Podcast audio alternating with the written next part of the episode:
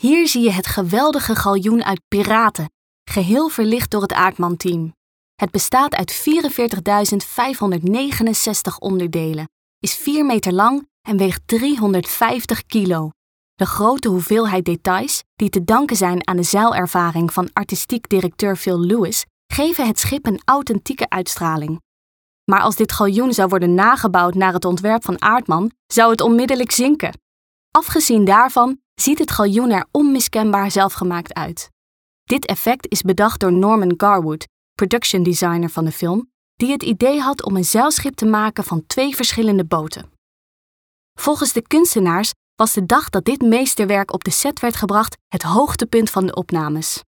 Dit galjoen is inderdaad een ongelooflijk kunstwerk, met het kriskraspatroon van rechte en gebogen lijnen, de ronde boeg en grote achtersteven, de perfect strak staande zeilen. Het object is precies groot genoeg om in je armen te nemen, wat regisseur Pieter Lord dan ook herhaaldelijk heeft gedaan.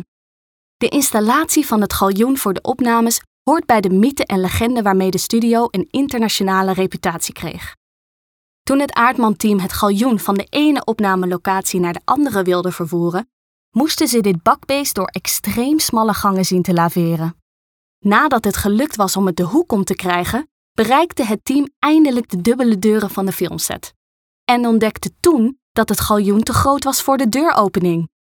Maar omdat omkeren onmogelijk was, was de enige oplossing om dan maar de deurkozijnen door te zagen.